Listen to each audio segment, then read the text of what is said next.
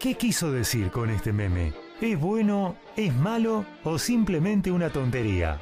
Generación Memes, desmenuzando la comunicación de las redes sociales, los lunes a las 19 por MG Radio.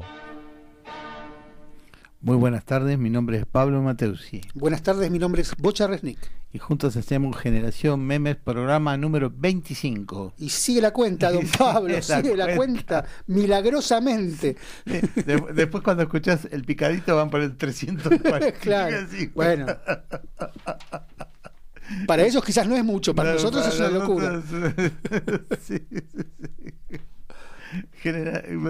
seremos la post-generación meme. ¿Qué nos tocará? ¿Qué nos tocará? bueno, este, hoy elegimos un tema livianito, me ponían algunos livianitos, pero en realidad vamos a, hablarlo desde un lugar de salud, que es los miedos. Un programa de Alejandro Doria, muy bueno. Cierto. Bueno, claro, exacto, porque además eh, ahí estaba muy bien manejado que hubiera cámara negra o sea que no había escenografía. Eso se nos podía asimilar mucho a eh, los sueños, las pesadillas, que son negros, que no tienen. Entonces, eso ayudaba mucho a generar el clima. Yo creo que era parte del, tema. Sí, sí, sumado que la cámara negra, así, o sea, sin escenografía o, lo mínimo, ayuda, yo soy fanático de eso, es más, la escenografía me molesta en el escenario, me, creo que entorpece. Eh, eh, los movimientos y todo. Minimalista. Sí, absolutamente. Y en ese caso era muy importante porque generaba algo que tiene que ver con los miedos, ¿no? ¿Y qué es básicamente un miedo? Es una perturbación, una angustia del ánimo por un riesgo que es real o imaginario, o un daño real o imaginario. Este, y es un sentimiento común a todos los seres humanos en todas las generaciones, en todas las latitudes y longitudes del planeta. Es verdad. Cuando hemos hablado de las emociones primarias, alegría, sorpresa, ira, tristeza, asco y miedo, dijimos, vamos a ir de alegría, alguna vamos a ir Hoy los toca los miedos. ¿No? Este, y en realidad, este, hay una diferencia en algunos textos Miedo y ansiedad son sinónimos.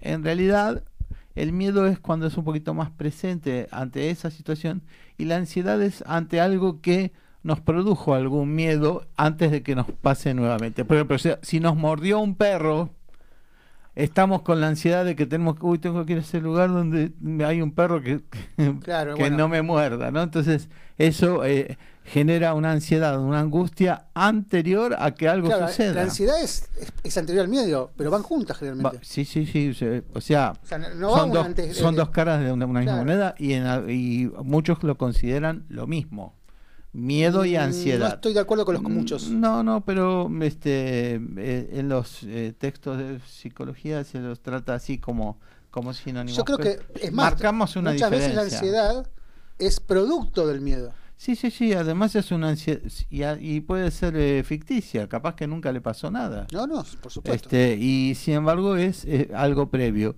o algo que no tiene todavía manejado, ¿no?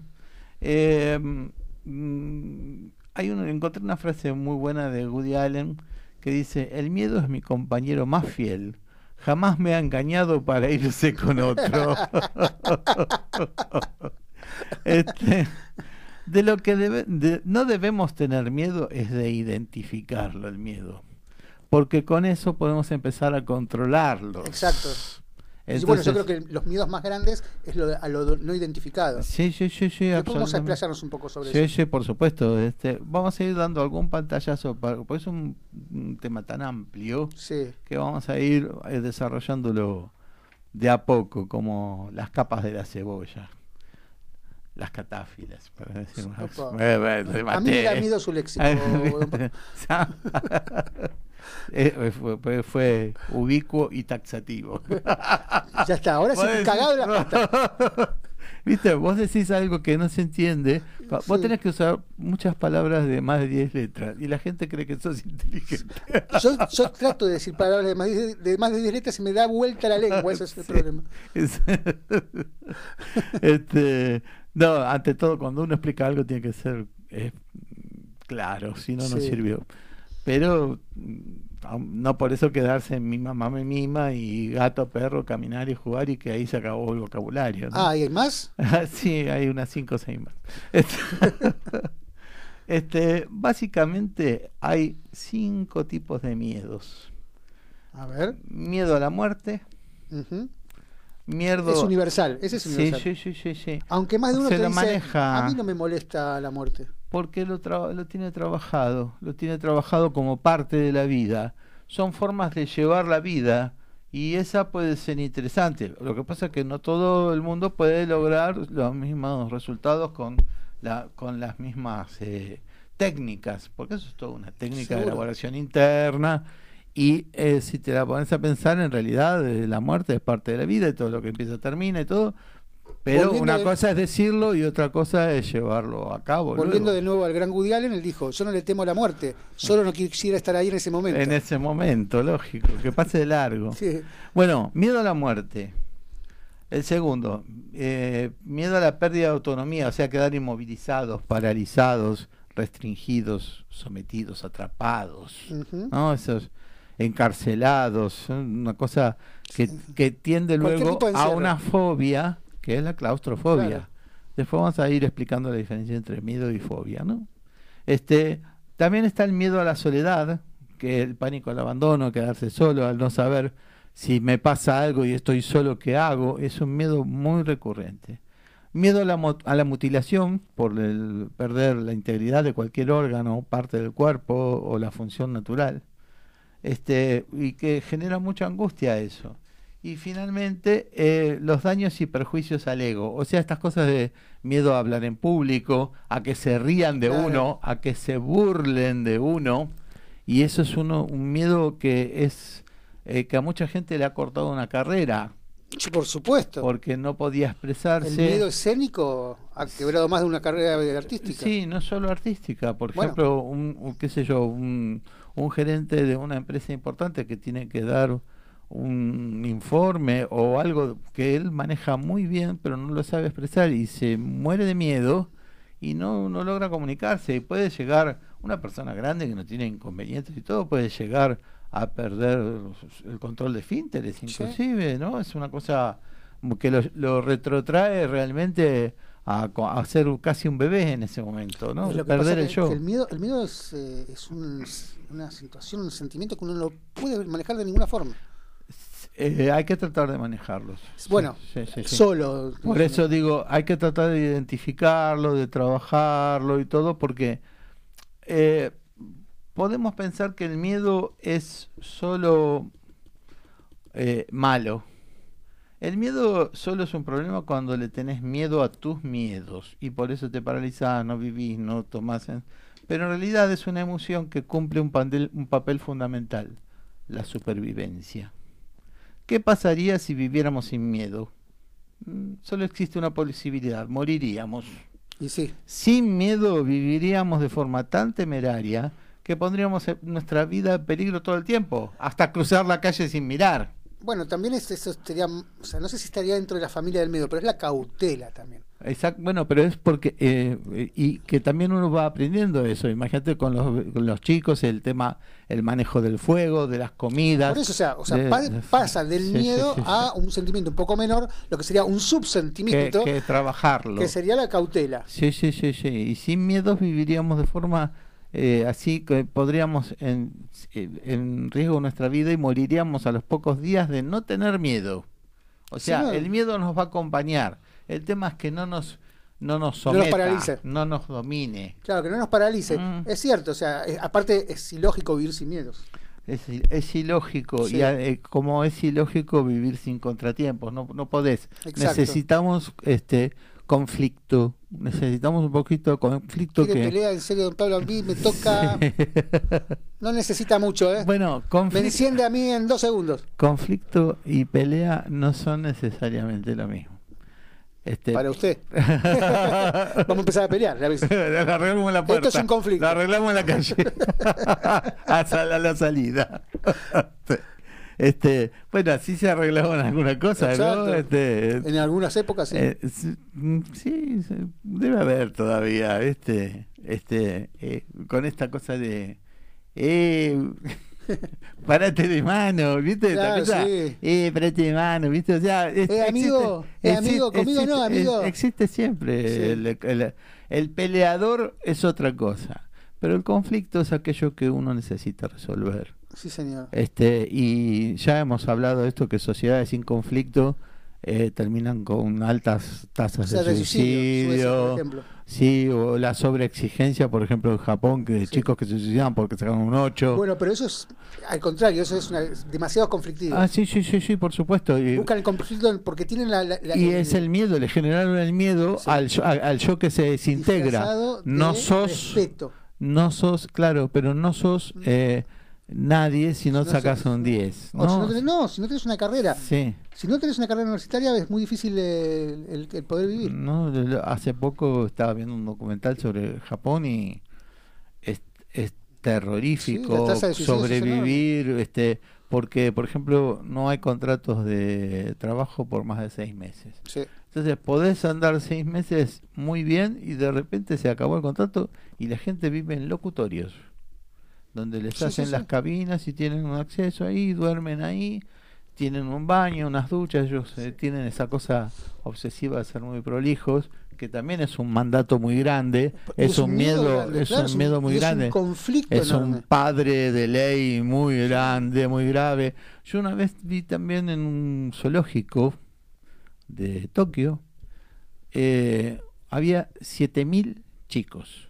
7000 todos pintando a los animales, eh, haciendo dibujos y pintando sus dibujos, ¿no? ¿no? pintando a los animales directamente. Este, en, todo el zoológico que era enorme. Terminó la hora esa, todos a limpiar todo eso, sus pinturas, no hubo una sola marquita en ningún guardapolvo, que es enfermo. Sí, eh, es enfermo. El, es el siguiente. También lograron mucho con eso. Sí. Yo, o sea, yo lo que veo, la sombra de, la, de, la comunidad japonesa es que no son los grandes inventores de grandes cosas, son los perfeccionadores de las cosas. Son perfeccionistas. no, no, solamente perfeccionistas, sino perfeccionadores. Por ejemplo, le doy caso. Argentina es famosa por su carne. ¿Cuál es la mejor carne del mundo? Japonesa. Mira vos. El whisky, los escoceses inventaron el whisky con los irlandeses. ¿Cuál es el mejor whisky del mundo? No me digas. Japonés. Ajá. y así en todo, o sea, porque hacen de la cultura, de, de, de, hacen, no, hacen de las cosas cultura. Nosotros, para nosotros ser chef es una profesión. Para un japonés ser un gran chef es como un artista. Es un, es un maestro, ¿no? Es un, es un profesor, es un maestro. Maestro de maestros. Entonces eh, tiene su lado pro y su lado contra eso. Sí, sí, sí. Por el pro es que vive en una sociedad que perfecciona cualquier cosa que vos le traigas. Pero el problema es que eh, eh, cuando pierde un poco el control de eso. Si no, nada es perfecto. nada es permanente como pretenden muchos que sea algo dentro de esa sociedad muy muy muy este persecutoria de la libertad. También hay mucho alcoholismo. Sí. Mucho alcoholismo. Este, el saque es, es casi como. Es más fuerte que la que el happy hour acá. el saque, en realidad el saque no es el, dentro de todo el saque es una bebida que es, es un vino, o sea, tiene la graduación de un vino de, arroz. de arroz, un cuatro medio, pega un poco más porque es dulce, tiene azúcar, entonces pega un poco más, pero tiene utilizan todas las bebidas. le vuelvo a repetir, el mejor whisky del mundo es japonés. ¿Y por, tenés alguna razón por la cual sea así? ¿Sea el mejor del mundo? Eh, por ejemplo... Eh, le puedo decir lo de la carne. Lo de la carne porque ah. es la mejor carne del mundo. La carne que se llama Kobe. Porque se hace en, una provincia de Japón que se, que se llama Kobe. Se alimenta a las vacas con los mismos eh, elementos con los que se hace la cerveza. Se las masajea Viven en lugares pacíficos, con una luz que le da todo el tiempo. O sea, las cuidan a las vacas como si fueran, no sé, tesoros nacionales. Y lo, eh, la, mm, la terminación, o sea, el, resultado de esa, de, esa, de esa carne es una carne marmolada. Un día le voy a mostrar una foto. O búsquenla, googleen lo que, lo que es carne de Kobe. Es una carne marmolada por dentro, o sea, llena de hilos de grasa. Que tiene un sabor exquisito por eso. le da sabor. Claro, lo que sí es que no se puede comer mucha cantidad. Es muy pesada. Muy pesada. Una comida, una, una, un, plato de Kobe puede rondar en los 110, 120 gramos de carne. Se tiene que acompañar con otra cosa. Ahora, el sabor es exquisito, es un sueño. Es carísima. Me imagino. Sale dos mil dólares el kilo, dos mil euros el kilo en Europa. Lo que pagarle el masajista a la vaca. Claro, pero, o sea, sobre la carne sí le puedo explicar qué es eso. Ahora, sobre el whisky, no, no. Pero si se hacen todos los años. Eh, eh claro, debe estar eh, relacionado con la elaboración. Claro, con la elaboración, con la espera, el dos, la barrica, o sea, el whisky que, es barrica, la espera, la, la mezcla de los de, de los eh, de las hierbas, de los frutos. Y es una cultura que sabe esperar, sí. Claro, exacto. interesante. Tenemos este, algunos mensajes. dale, dale. Mario, Marce Valiant, hola chicos, acá estoy escuchándolos, besos. Hoy no tiene media falta. Te agarró el quickie, ¿eh? ¿eh? Después pone, cuando era chica vivía con miedo, miedo a equivocarme en la escuela, miedo a mis padres eh, a comunicarles, algo que me perturbaba y que ellos pudieran enojarse. Claro, sí, sí, sí, porque hay una ley muy fuerte ahí, casi de castración, de y el miedo a veces que eh, puede llegar a ser superior a la amenaza, según como lo viva la persona. Este, pero los miedos... Eh, infantiles son después muy difíciles de quitar porque el, el chico a veces no puede poner en palabras, en conceptos lo que le pasa y queda, tiene imágenes de eso y tiene que reconstruirlo cuando es grande en conceptos que no tenía en su momento. Claro. Bueno, Susana de Valvarera, ah, qué, tema el miedo, ¿eh? Les paso un meme para amenizar algo tan profundo. Mm. Cuidado con los miedos, le encantan robar sueños.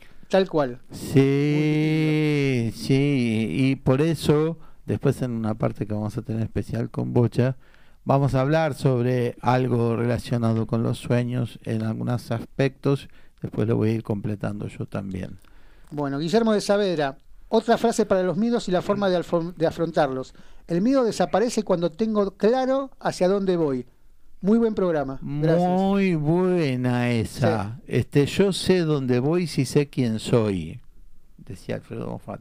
Y en cuanto a los fantasmas, este también decía, los fantasmas hay que agarrar la plancha y convertirlos en sábana. Exacto. Y la la plancha vendría a ser la, la terapia, el conversarlo y eh, develarlo, entenderlo, entenderlo, claro, y darse cuenta que la única forma de, vencer es enfrentarlo, no dejarlo a un costado, es enfrentarlo. Hay, hay, eh, corrientes que son así más fuertes en Estados Unidos, eh, hay mucho esto de enfrentar a la persona con con el miedo directamente.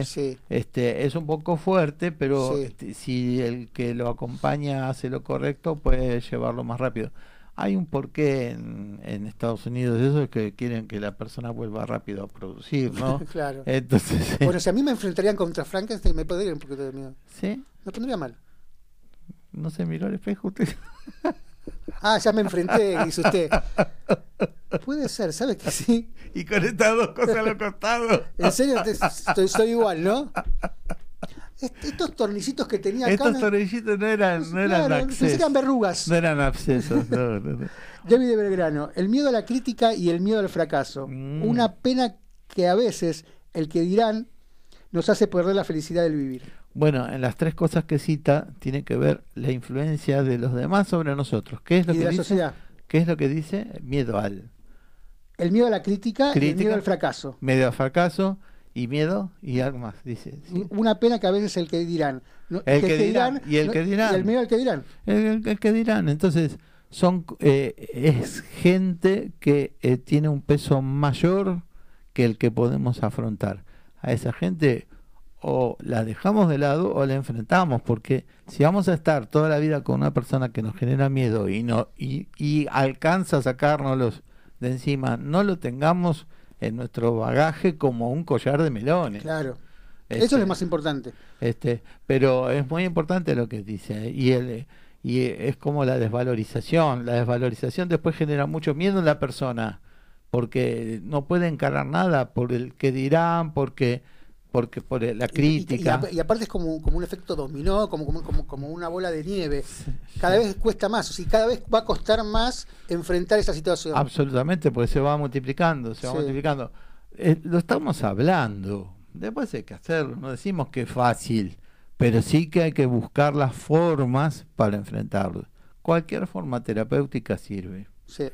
Cualquier forma de expresión artística puede darnos una ayuda busquen este cómo expresar las cosas. Este cuando tienen una pesadilla escríbanla. Este le van a sacar ese ese ese horror, ese horror se lo pueden sacar. Bueno, tenemos algún mensaje más. Ricardo de Liniers, es imposible no tener miedos, son parte de la vida. Son parte de la vida. Está bueno no negarlos. Y está bueno no Hasta hacerse amigo de ellos, afrontarlos como una oportunidad para crecer siempre los escucho. y absolutamente. Eso es lo que me da miedo, que siempre nos escucha. Y, los sigo escuchando. A mí me da miedo eso. y, hay ocasiones que nos, nos persigue con un cuchillo. Gracias, Ricardo, por, por su aporte. Se cree erróneamente que es valiente el que no tiene miedo. Es valiente el que sabe vencer al miedo. Mm, sí, sí. Prendido todos los lunes al programa. Bueno, gracias. Sí, este. es, más que miedo también es inconsciencia, ¿no? Prenderse el lunes, todos los lunes al programa. Sofía Villacrespo, ¿cómo, ¿cómo le pegan con los temas?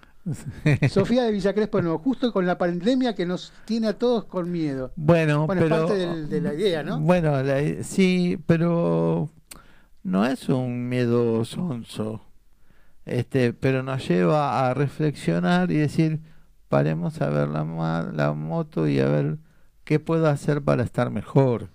Y uno tendrá que ver con qué cuenta, con quiénes cuenta, cómo dosificar su, su presencia en algunos lados, su capacidad de, de, de recrearse. Cada uno verá cómo hacer algo de eso con lo que tiene. reinventarse. Es estamos, o sea, esto es una crisis mundial, esto es como realmente es una guerra mundial, porque las guerras mundiales nunca fueron mundiales del todo. Este, y esto tiene características de guerra mundial en el sentido de que algo vamos a perder. Que sea lo menos posible. ¿Mm? Y en eso tenemos que buscar este momentos de alegría. el tener que perder algo. Porque es una reinvención. Sí, sí, hay que reinventarse. O sea, por eso es un renacimiento. Yo creo que esta pandemia va a ser un renacimiento. O, qué, o, qué, o qué estamos dispuestos a perder. tal vez no es tan importante y podemos descubrir la diferencia entre lo que necesitamos y lo que queremos. El tema es que estamos dispuestos a perder, pero también existe el tema de que nos van a dejar ganar. Y eso también es jodido. Mm, bueno, pero no, no, sabemos en la cabeza de los demás, eh, pero sí sabemos la cabeza nuestra, lo que tenemos, y saber comunicarlo y pedir ayuda y reinventarse, y buscar momentos de reírse, de, de, de no reírse por reírse, sino porque eso levanta... Encontrar el humor a las cosas. Levanta endorfinas, este como hoy en la fábrica con el, con el mascarpone. Eh, prefiero. no, no vamos En un momento dado sentí miedo. No lo vamos a decir. Chiste privado. Chistes privados. Así ah, que, por, que uno, por algunos pesos yo los diría, ¿eh? Yo les puedo contar. bueno, vamos al primer corte musical.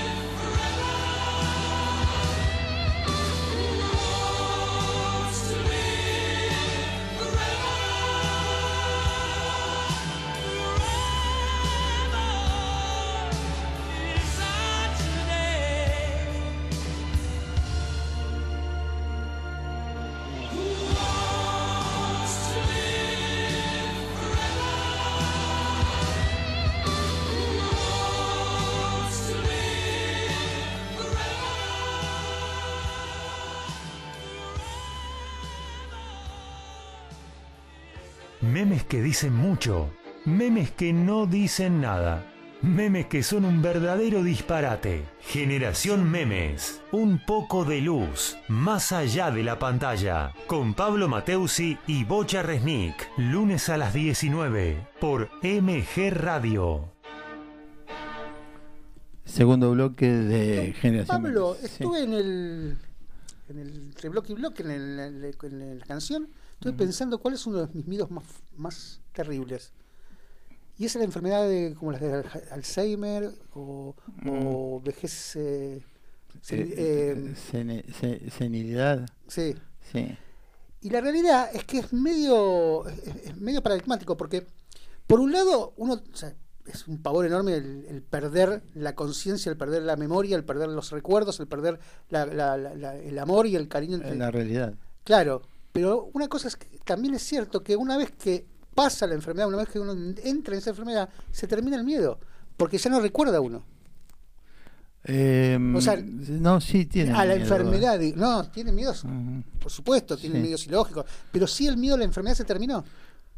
Porque según ya está dentro de esa enfermedad. No sé, es una dicotomía. Ah, vos lo que, tenés miedo es a, la enfermedad. Yo le tengo, la miedo, yo le tengo miedo a esa enfermedad. Para mí es la peor enfermedad que puede pasar. Prefiero morirme que llegar a ese punto. Ahora, una vez llegado al punto, se pierde ese miedo a la enfermedad porque uno ya no recuerda. Bueno, este, si uno está preparado, preparado, o tiene una opción ya como pensada, en el momento tal vez no lo hagas tal vez no, no, uno cree que a lo mejor hoy si me pasa algo grave, este, si me voy a morir, en el momento que a lo mejor estás pasando algo grave, salís. No, lo voy a enfrentar. O sea, eh, no, no quiere decir que vas a salir de Alzheimer, Me refiero a que no podés programar una actitud ante algo grave porque en el momento... No, pero yo no estoy diciendo, no, no, no, no, me entendí.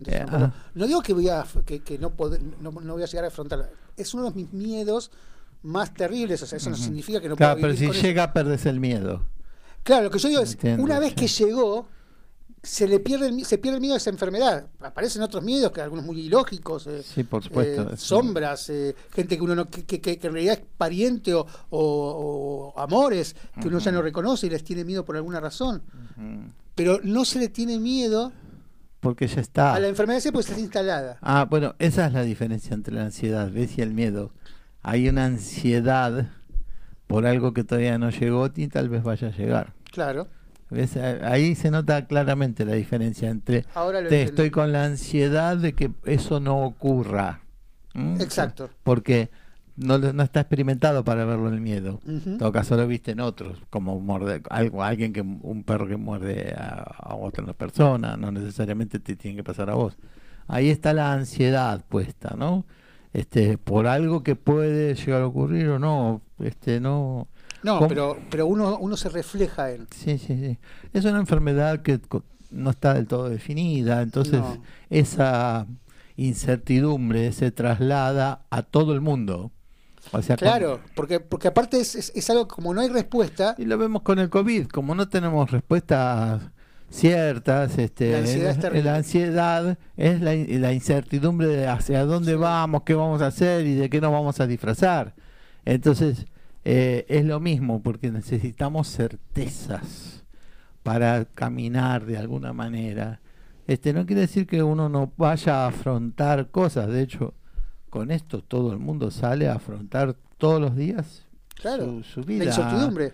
todos los días es una nueva incertidumbre. Una nueva incertidumbre. Y eso en cantidad puede llegar a molestarnos un poco en nuestra salud. ¿Viste? Por eso hay que estar alertas, comunicados, este, hablando, que estemos eh, en distintos espacios no quiere decir que no haya comunicación, aprovechemos. Es el momento para tener más comunicación. Es el momento para tener más comunicación porque no la tenemos de otra manera. Eso es recrearse. Hay que eso es reconvertirse. Exacto, eso es claro, esto es reinvertirse. Sí, sí, sí, es la resiliencia también de la que se habla, ¿no? O sea, hay que, hay que aprender nuevos tipos de comunicación. Sí, sí, y favorecer este eh, yo lo llamo llamar eh, llenar agenda. Este hacer eh, nuestra vida más periódica, escribirla, ¿no? O sea, mira, los lunes yo tengo esto a tal hora y no lo saco, no lo postergo, qué sé yo, así sea pintura, dibujo. O sea, armarse una agenda, dice usted. Sí, sí, sí, sí, porque eso te coherentiza la vida. ¿Estás seguro? Sí, sí, sí, en esa estoy muy seguro. Te, coherentiza la vida. La gente que se jubila después de 40 o 50 años de trabajo, el, primer año le cuesta un huevo, porque no sabe que, cómo organizarse ese día que tenía tan organizado. Y mucha gente le cuesta mal. Entonces, este, por eso está bueno, estaría muy bueno ir jubilando de a poco a la gente, cambiándole el horario de trabajo, reduciéndole el horario de trabajo, ofreciéndole desde los trabajos actividades eh, artísticas. O sea, es todo creatividad lo que hay que poner para que empiece a cambiar un horario por otro. Además, eso generaría fuentes de trabajo, ¿no? Porque si pones gente que ya la reducís, que yo a cinco horas, necesitas poner otras otras personas para, para trabajo, ¿no? Pero eh, la jubilación, que de un día para el otro trabajas de nueve horas a nada y no te preparas para salir, porque salir de casa también es una disposición ante la vida. Por eso la persona deprimida se queda en casa, no se baña, no se arregla. O sea, eh, se abandona. Pero yo no sé si, si, yo estoy totalmente de acuerdo con usted con lo que usted dice, es más, se siente, se siente don Pablo presidente. Pero pero lo que voy yo es que no sé si es una agenda lo que uno necesita. Sí estar ocupado. Eh, no, pero no sé eh, si es, con, la agenda yo quiero decir día y hora. Está. Eh, este, porque eso te coherentiza. Vos sabés que tal día tenés, qué sé yo, danza. Danza folclórica. Justo. pegó en el clavo. Mañana a seis y media de la mañana. Danza folclórica. ¿Usted me ve con, el, con, las bombachas? Con la bombacha. Y el sombrero y, el pañuelo en el cuello. No, pero. Las boleadoras, principalmente las boleadoras. No se lo imagina. no, no, no. Porque yo tengo pesadillas. No, tengo muchas pesadillas. ya tengo muchas pesadillas. ¿Para qué agarras una más? ¿Para qué, para qué agregar una Tiene razón, tiene razón. Este, así que. Pero ya me lo dijo, ya me quedó, me quedó instalada. Bueno, quédese con la que tengo la sitimia, la sitimia tengo crochet. crochet. ¿Sabes qué me da más miedo? con las agujas ni le digo cómo se. Este, pero bueno, este eh, me estaba acordando de de hoy puse en el, en el Facebook puse que Chucho Manucho que decía un personaje cómico eh, ¿no? que el chucho el miedo este las historias ¿no? sí ah, sí sí, las historias del miedo este generar miedo en los chicos que no es el generar el cuidado que decías vos eh, de ir eh, haciendo que la persona no lo haga, por como, cruzar. Vos dijiste una palabra específica antes que era cautela. cautela. Este, hay gente que le gusta asustar a los chicos, este, y, y mal, este, y los miedos. La mala educación siempre existió. Sí, sí, sí. No nos olvidemos que nadie nace malo. No. Este. Bueno, hay una teoría que sí, que uno nace de todo. Lo vemos la semana ah, pasada. No, eso del Tato que uno tiene todo dentro. Bueno, pero eso es verdad. O sea, yo sé cómo se roba. Yo sé que te, digo, si cuando vas al baño te busco la billetera y te saco guita. Yo sé cómo se roba. O tengo la opción moral de no hacerlo. Pero claro, no, uno tiene la censura. Porque a lo que voy es esto, que el caso era que se le preguntó a Tato Pavlovsky mm. por qué tipos que habían torturado, torturaban de la peor manera, siendo lo más sádico que va a poder violaba mujeres, iban, volvían a las casas y eran padres de familias espectaculares. No siempre. No, no digo siempre, pero había los casos, había muchos casos en que amaban a sus perros, cuidaban a sus esa dicotomía. Entonces lo que la, teoría del Tato todos los yo están están adentro, es, claro, es que, que, no había que despertar al monstruo. Sí, sí, bueno, eso es verdad, este sin irnos tan lejos eh, a la imagen del torturador, pensemos en un día de furia Claro. O sea, Michael Douglas, qué película. No, no, uno no es, no es loco, pero te enloquecen. Seguro. Bueno, no, pero tiene que tener el germen está bastante salido. Está, sí, Porque los motivos no son tan grandes, son motivos cotidianos. No, exacto, pero él sabía que lo podía molestar de tal manera. O sea, uno toma la opción de no hacerlo o de hacerlo. Voy a darle dos casos. Está un día de furia y está punishment. Sí. Un día de furia es algo cotidiano que le pasa, se queda en la carretera con 400 grados a la sombra, no, no puede salir, va a comer un, quiere tomar un desayuno y le dicen la famosa frase de McDonald's, hace un minuto que se terminó el desayuno, pero dice son 10, entonces son cosas que si sumadas pueden traer un, pero uno tiene que tener el germen. The Punishment, para el que no lo vio, es, una, es un policía especial que le matan a toda la familia y hace, crea la venganza. Eh, ahí hay una situación sí muy especial que despierta el, animal adentro. Sí, sí, sí, pero todo, o sea, de, todo lo conocemos. Si no, no podríamos ver, por ejemplo, una película y no entenderíamos nada, porque hay un montón de situaciones y de personajes que si no, no entenderíamos nada porque ocurren. Este, pero las podemos. a ver, dime. Marce Valiant, mi miedo recurrente es a enamorarme y salir mal, y salir malherida. Eh, es bueno, eso tiene que ver con malas experiencias del pasado. Y, y, eh, eh, eso es la, creo que lo más importante es que no quedarse en eso.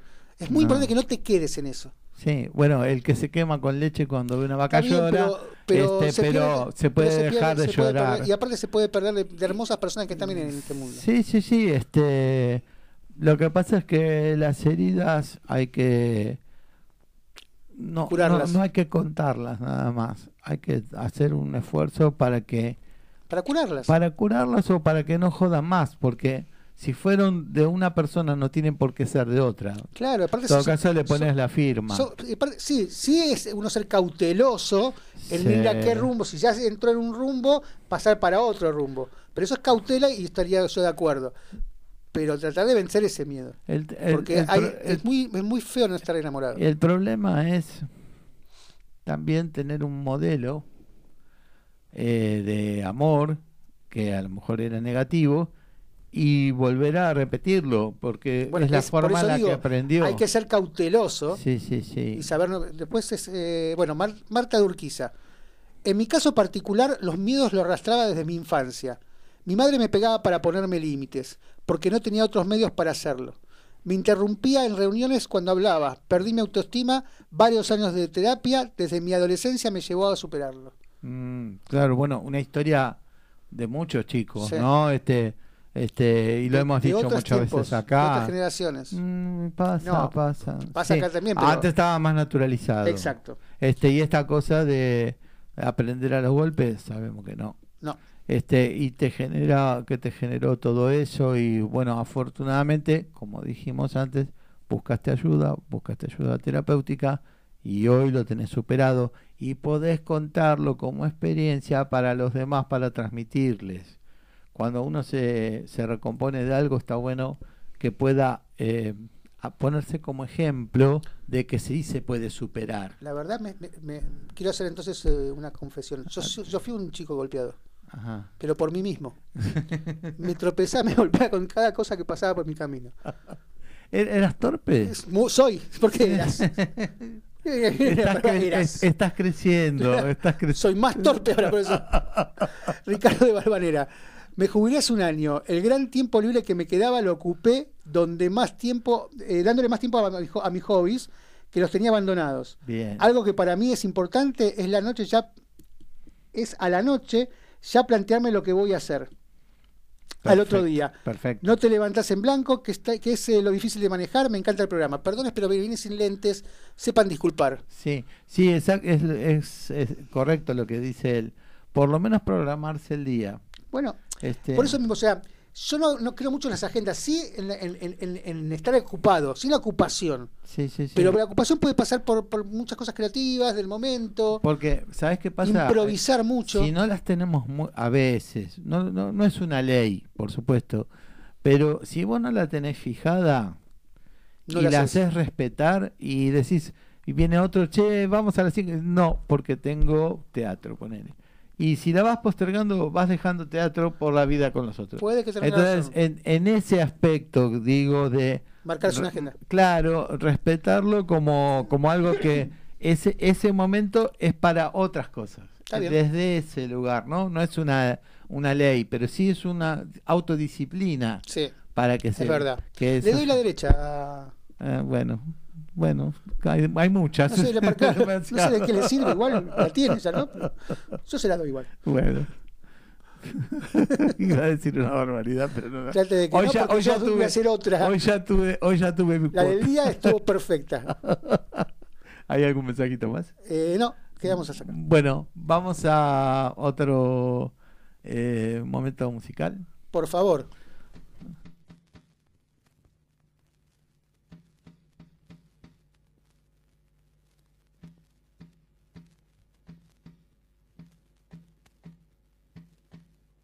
Deje de golpear puertas con prepotencia.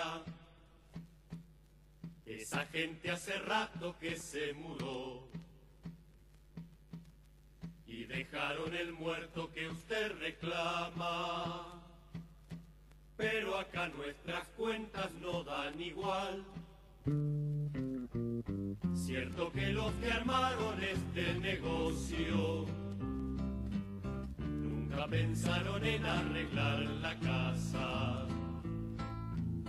Si se queda tranquilo voy a explicarle cuándo, en qué forma y cuánto le pagaré. Con los intereses de cinco siglos de mal pagada materia prima le pagaré.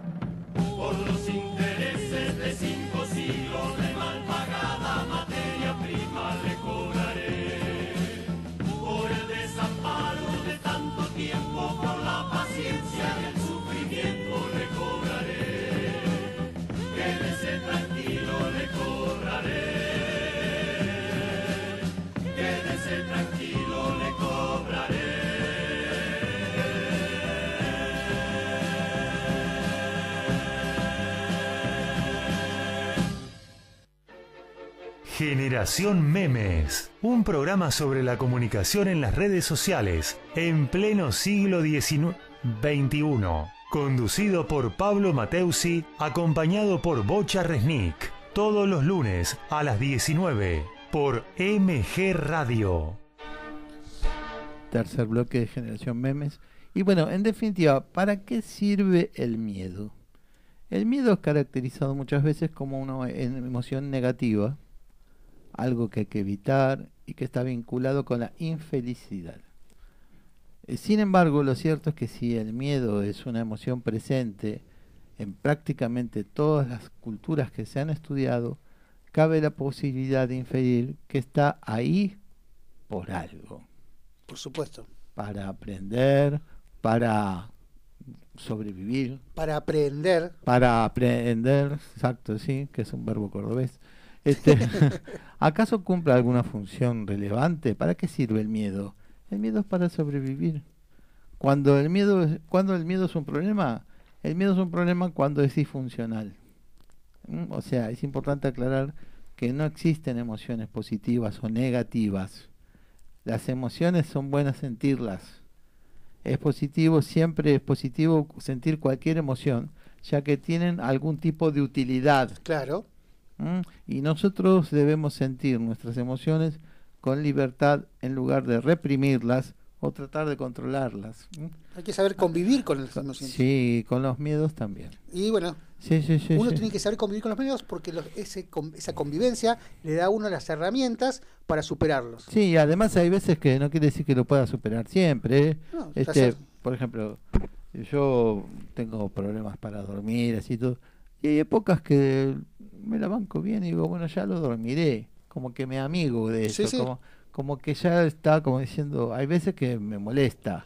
Bueno, pero, también es un arma de doble filo, don Pablo, porque el hecho de decir, bueno, ya está, ya lo es lo que justamente hablamos de no hacer, que es no, no, pero, usted está perdiendo el miedo a no dormir. Claro, claro, exacto, exacto. Usted tiene que curar el sueño, ¿no? no, no, no, pero eh, en el fondo parecen dos caras de la misma moneda, pero me tranquiliza. Yo digo, ya lo voy a dormir, eh, va a estar bueno. No estoy de acuerdo. ¿No me da la alta? No le doy el No me da la alta. Bueno. Vuelvo al consultorio la semana que viene. Haremos una, haremos, haremos, tres, sí. Bueno, eh, esto es interesante porque justamente lo que hay que buscar es estar tranquilo. Sí, sí, don Pablo, pero, pero el miedo no es intranquilidad. No, no, no, no, no de ninguna La ansiedad sí es intranquilidad la ansiedad te vuelve loco. Pero el miedo en sí no es intranquilidad. ¿Por qué? Porque la, eh, eh, perdona, te interrumpí. No, no, no, no, no, seguimos. Ya me olvidé lo que No, no, yo digo que la intranquilidad eh, es, una, es, ansiedad. Sí. Entonces, yo creo que en, el caso puntual que usted habló, que es el vencer el, el, el, el insomnio, haciéndose cargo del insomnio, yo no sé si es una... No, no, no, pero siempre... Eh, o sea, yo lo digo desde el lugar que me resulta a lo mejor más tranquilizador y que capaz que eso me ayuda después a dormir. Ah, eso puede ser. Sí, o sea, hay que ver porque todos somos medio parecidos y medio diferentes también. También hay que ver cuál es la pauta que nos, nos, nos viene mejor. con lo que acaba de decir yo tengo un gran problema, porque yo soy medio parecido y medio diferente a quién. Ese es el gran tema. ¿A quién? Ese es mi gran miedo. Eso es lo que me causa ansiedad. La ansiedad. bueno, Tenemos algunos mensajitos. Sí, dale. Eh, espere que llego. Nora. si, es un gran, si es una gran incertidumbre, pero las certezas no nos hacen mover del lugar de, comodidad. La incertidumbre da la posibilidad de buscar alternativas. Exacto. No podés organizar los tiempos cuando te jubilás. Abrazos, Antonella y Nora. Ajá. Sí, es un tándem. Sí, sí, sí, sí, madre e hija. Ah. Este, eh, ¿No podés, dice ella, organizar? Vamos de nuevo. El final. El final. Ah, eh, no podés organizar los tiempos cuando los, te jubilás. Ah, mira vos. Sí, bueno, este son posibilidades. Yo veo eso y lo he visto que se puede. No, lo que pasa es que no es lo mismo. No es lo mismo la vida activa que la vida pasiva pero hay una cierta autodisciplina que tampoco sale de la nada, de un día para el otro, que permite hacer esto. Yo tengo un alumno ahora, ex alumno, porque no está haciendo muchas cosas, que se prometió eh, con él y, eh, eh, él y la esposa, o sea, un lindo pacto. Cuando se jubilaban iban a hacer todo lo que no habían podido hacer mientras que trabajaban, trabajaron mucho. Entonces, hicieron tango, teatro, taller literario, pintura, todo. Entonces, eh, inglés, este, Photoshop. claro, crearon una agenda, hicieron, o sea... hicieron una agenda y a ellos les sirvió porque los renovó. Sí. Los renovó. nosotros siempre hablamos del caso de mi madre, que usted conoce, mm. que la realidad es que mi madre tiene el ímpetu, la fuerza y, el, coraje que tiene ahora porque está todo el tiempo ocupada, porque tienen que pensar, porque tiene porque tiene una responsabilidad, la está llevando a cabo y por eso le da el hálito de vida como para poder eh, eh, parecer mucho más joven de lo que es. Sí, sí, sí, bueno, y la fuerza leonina que tiene, ¿no? Ese, pero además está esto de los miedos. Eh, y la quietud, como, como esto de la jubilación, tiene que ver también un poco con la gente que deja de trabajar, las mujeres que dejaron de, de trabajar pues se casaron. Sí, también. Porque también... este truncaron eh, carreras por eso. Sí, no solo eso, después a lo mejor ese matrimonio terminó y quedó fuera del, del mundo y ahí no hay agenda que valga. Claro. Ahí no hay agenda que valga. Entonces vuelve el miedo a la soledad, el miedo a, la, a, a, sentirse abandonado o abandonada, este, el miedo a no poder eh, reinsentarse, el miedo a mantenerse económicamente. O sea, esas son verdaderas incertidumbres que eh, por eso también eh, siempre digo, nunca dejen un trabajo por un marido, pero no por un, no por una cosa eh, vanguardista o de, revolucionaria, sino porque realmente es un riesgo muy grande perder un trabajo. Y aparte yo creo que también se que pierde el respeto desde el otro lado, porque eh, el, someterse a esas situaciones, hacer un pacto de ese tipo, creo que no le viene bien a ninguno de los dos. A ninguno de los dos. Este, Más en estas épocas, porque yo puede ser que en, épocas anteriores era lo que se usaba, la mujer no se, no se imaginaba teniendo una profesión. No. Eh, pero estamos hablando de hace muchísimos años atrás, de cuando usted era chico, debe ser. Más o menos. no, y además, este, ojo, porque también estaba estas cosas de, de, de que la mujer no iba a estar sola o si moría el marido quedaba ahí. Sí, tenía, que, encontrar a alguien cerca. No, buscar, no buscaba más pareja. Era la viuda de y quedó como la viuda de. Sí, y no se pudo realizar nunca más. Y, eso, mira que le debe generar y guarda a una persona muchos años callada y en un rincón. Es una bomba de tiempo. Pero, era como, una, como, como un deber. Mucho tiempo era como un deber.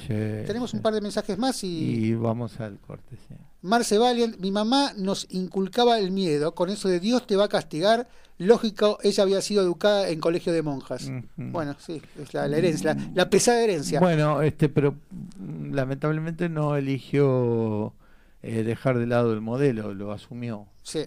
Bueno. Fabiano de Boedo nos hacen pensar, nos transmiten experiencias y nos pasan muy buena música. Muy bueno el grupo de los pueblos, excelente. Gracias, Fabiano, muchísimas gracias. Gracias. Viste qué bueno que es, son excelentes. Eran, bueno, se juntaron hace dos, tres años de nuevo. Hicieron un recital que no pude ir, lamentablemente. Graciela, como es costumbre, muy buen programa. Gracias, chicos. Gracias. Bueno, vamos al tema musical. Al, tema musical y corte institucional y después volvemos. Si Dios quiere.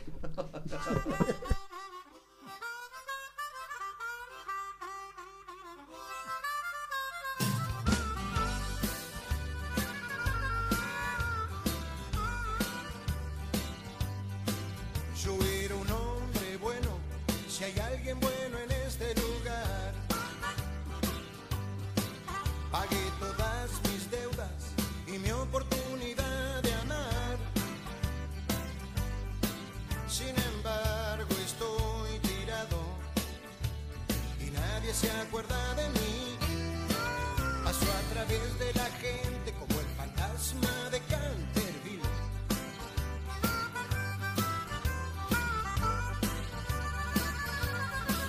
Me han ofendido mucho y nadie dio una explicación. Ay, si pudiera matarlos, lo haría sin ningún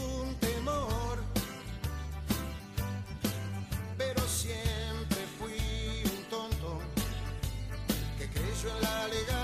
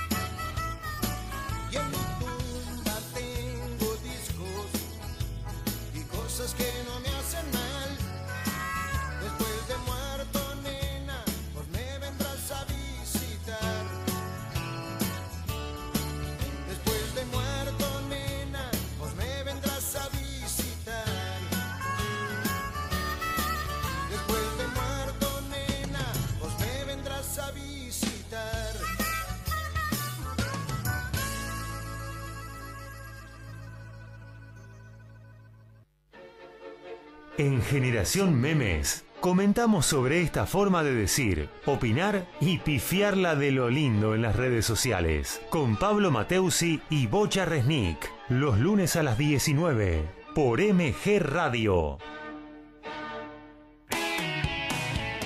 Desde Villa Urquiza, ciudad autónoma de Buenos Aires, en la República Argentina, estás en MG Radio. Momentos genuinos, las 24 horas de tu día.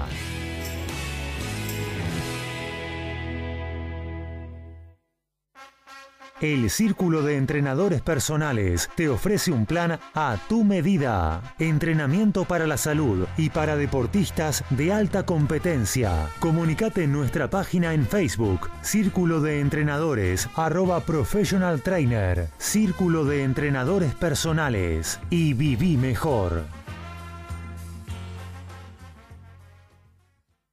Mabel Rodríguez, profesora de canto para principiantes. Trabajo corporal para prevenir la fatiga vocal, enfocado a docentes de jardín y primaria. Comunicate a nmabelr.hotmail.com. Animate con Mabel Rodríguez.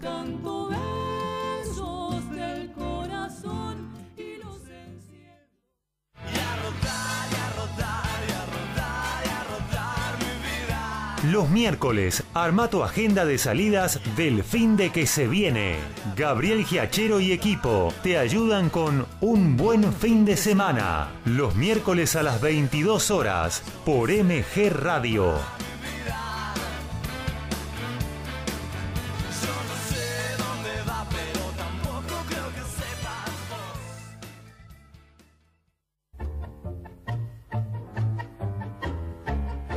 Abrazándote, Abrazando Tango, programa de nuestra cultura popular. Idea y conducción, Enrique Madrid. Te espero los jueves a las 20 horas por MG Radio.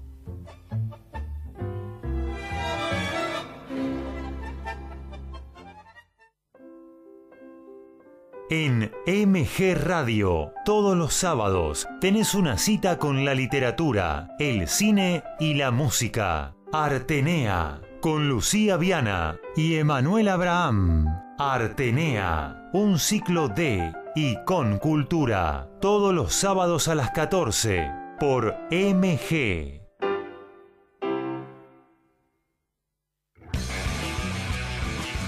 Info, columnistas, notas, opiniones. Deportivamente, un polideportivo con todas las disciplinas. Deportivamente, conducen Antonella Curatola y Alejandro Molesi y va los domingos a las 14.30 horas por MG Radio. En MG Radio ya no hay horarios. Encontrá todo el contenido en anchor.fm. On demand, las 24 horas.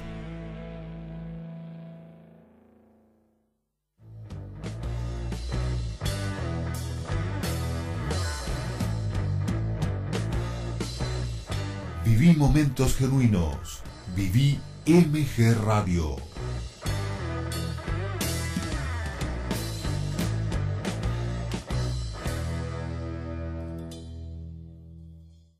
20 horas, 4 minutos. ¿Qué quiso decir con este meme? ¿Es bueno, es malo o simplemente una tontería? Generación Memes, desmenuzando la comunicación de las redes sociales, los lunes a las 19 por MG Radio.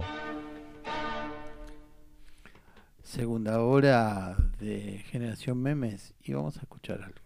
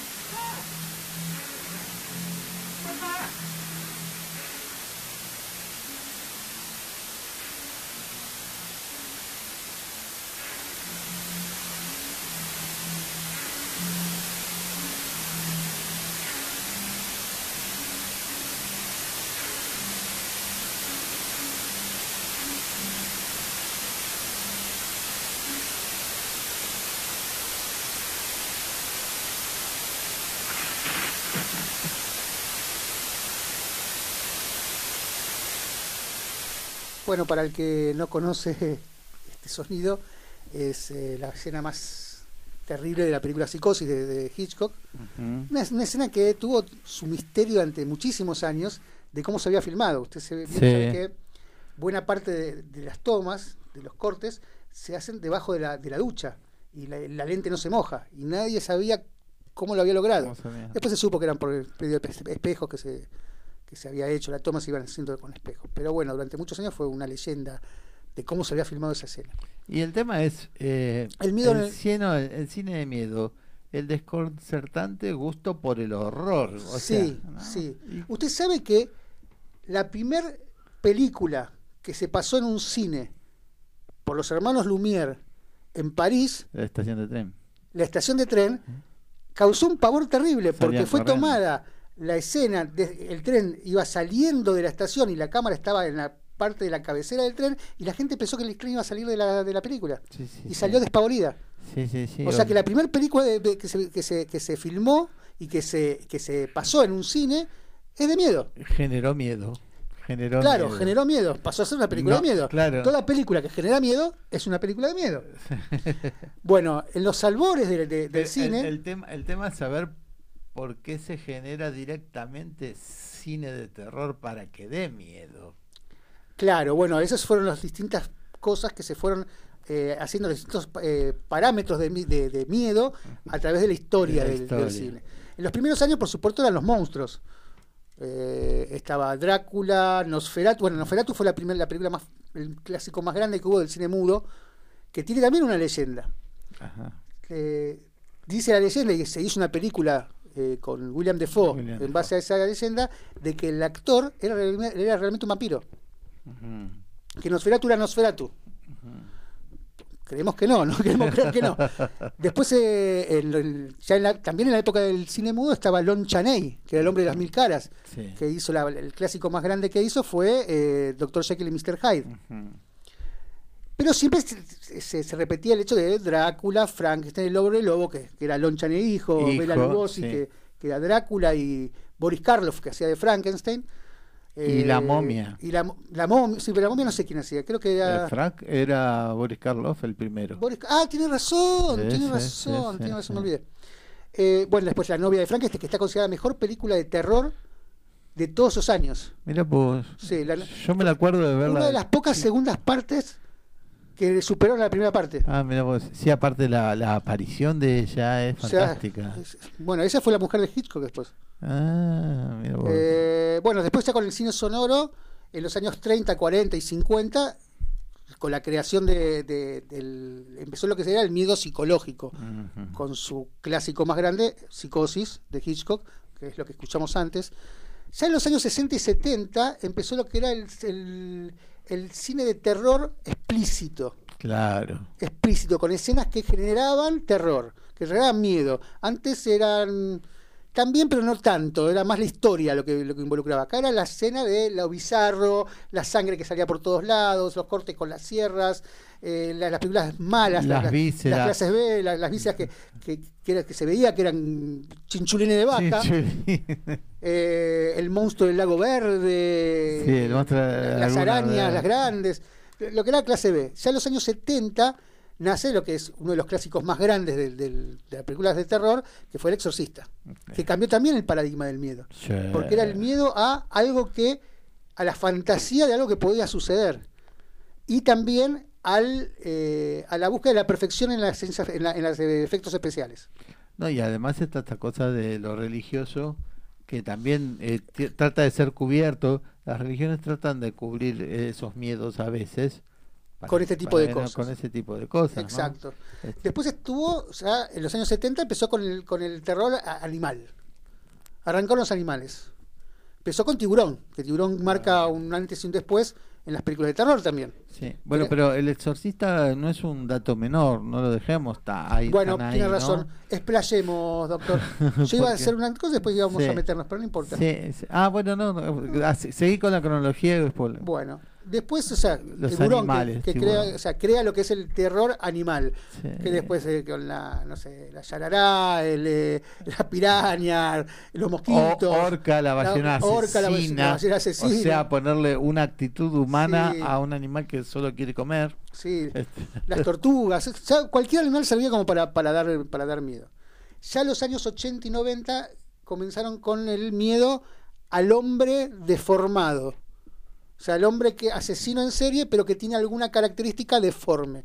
Llámese Hollywood eh, Jason. Llámese, Viernes 13. Viernes 13, el pendejo de Viernes 13. Llámese, no sé, eh, Elmos en eh, la, pesadilla de la, Calle, la calle Elmos.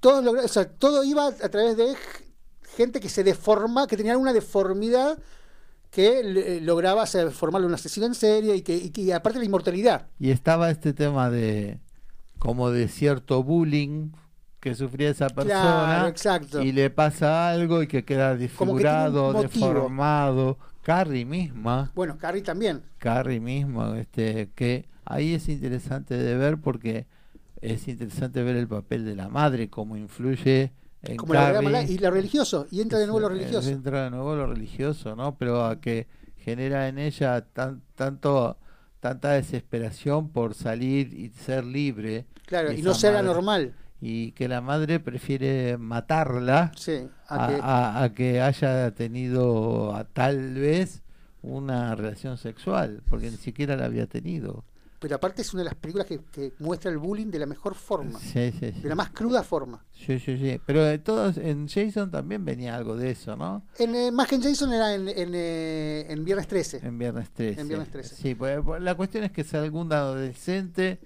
que, por, por, X motivos... Pasó una, una infancia terrible y bueno, eh, pero también habla sobre la inmortalidad.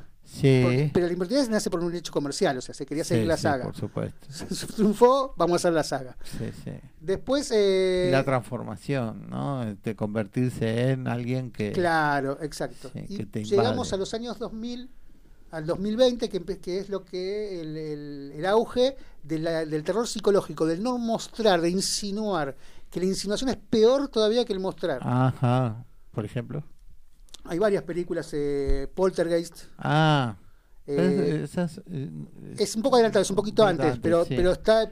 claro, entiendo, entiendo, entiendo, la cronología. Exacto, el hoyo, la, habitación. hay varias, no recuerdo ahora todas, pero, pero sí era la insinuación. Hay una película que ahora no me acuerdo, que hay una saga, que es, que es toda en cámara en mano y que, en realidad que lo que pasa detrás de la cámara es mucho más importante. Lo hicieron dos israelíes ah. con 6 mil dólares en Estados Unidos. Si no recuerdo ahora el nombre de la saga, ya me va a salir. Sí, bueno, hay varias de esas. Bueno, la primera ah, fue famosa porque hicieron cámara en mano. Son maravillosas. Claro, porque es más lo que se insinúa. Sí, sí, sí. Eh, bueno, Witches también se hizo también de esa forma. Sí, no, pero esa, esa cosa de de seguir con la cámara. Claro, y que, y que son pantallazos. Y, y realmente se siente. Hoy, en día lo que se usa demasiado es el, lo auditivo. Este que si vas a ver una película fuerte en el, cine, la música es terrible. Los golpes así todo no parece que te golpea malamente, ¿no? En el cuerpo, no no son ondas este que sean beneficiosas. Yo siento que hay algo grave. Ayudan, ayudan a o sea, al efecto. Hoy en día, con la tecnología, eh, se empiezan a descubrir cosas inherentes al cuerpo. Uh, antes era más intuitivo. Y se, yo creo que se pierde la historia. Claro, ¿no? pero aparte, yo antes era, en las películas eran, yo creo que con esto los voy a hacer cagar de miedo. Lo pongo ya con el cuando empieza la, tecnología, estoy hablando ya con Spielberg también ya pasaba. Cuando se empieza a computabilizar cuántos segundos se podían, eh, aguantaba una persona una escena de corrida de autos, de, de, de, persecución de autos. ¿Cuántos segundos una persona podía bancarse una eh, pelea de, espadachines? Claro, o sea, es eh, formar el producto. Claro, era formar un producto que puede ser a veces genial como Spielberg y a veces se, es como demasiada tecnología. Sí, sí, sí, sí. Se pierde lo que es la intuición del cineasta, del que el tipo dice, ya, con esto yo voy a pensar que vos vas a llegar a tu casa y vas a, vas a dejar las puertas abiertas. Claro. Y bueno, quería volver al exorcista. ¿Los psicópatas? Bueno, los psicópatas están dentro del producto del, del, deforme, de, de, del hombre que es que, del asesino en serio, del asesino que generalmente es un psicópata. ¿Y Hannibal? Bueno, Hannibal es como una... Es más un thriller, ¿no? Es un thriller, psicológico que da miedo, por supuesto, por el tema. Pero es más... No, yo no lo veo como una película es de más policial. Es más policial. Sí. lo que tiene también son actuaciones impresionantes. Eh, una, una filmación, un tipo de, manejar la cámara soberbia, una dirección de actores espectacular, una dirección de, de, de escena espectacular, y eso hace que la película, aún siendo un thriller con parte, o sea, un thriller que da miedo, ahí está. es un thriller, que, da, miedo. Sí, sí, sí, realmente también es un antes y un después. Sí, sí, sí, sin duda. Bueno, quería hablar del exorcista usted. Sí. Vamos, nos explayamos. No, solamente que eh, marcó un momento muy fuerte para el miedo. Gente que salía del cine y tenía miedo por días, que especialmente acá pasó bastante pero en Estados Unidos, que es una sociedad tan paranoica, este, por esta cosa de que siempre se sienten atacados cuando los atacadores son ellos, ¿viste? Los que atacan siempre son ellos, pero siempre sienten que eh, van a ser atacados, las invasiones extraterrestres siempre son ahí, este, el desarrollo del, exorcismo se produce ahí y son eh, es una sociedad bastante paranoica, bastante ligada a, la violencia, ¿no? Y el miedo y la violencia son... Van de la mano. Claro, van de la mano.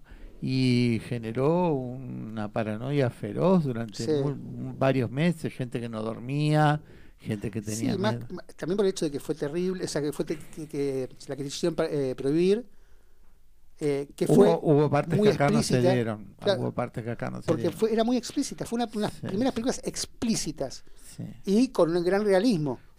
Antes lo que eran los efectos especiales era muy berreta. Esto se logró mucho realismo yo eh, leí que las escenas esas donde hay tanta niebla en la habitación era porque congelaba el lugar. Sí, bueno, era un tirano. Sí, sí, entonces eh, la gente hablaba y salía el, el, vapor, vapor pero del frío. Sí.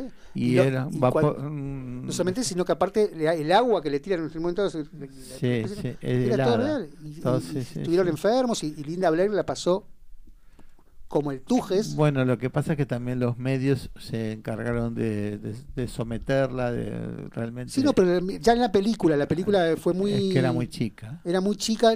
Pasó lo mismo como con... Eh, eh, tango eh, último tango en París. Tango en París. Bueno, pero ahí ya se supo que definitivamente que hubo una violación.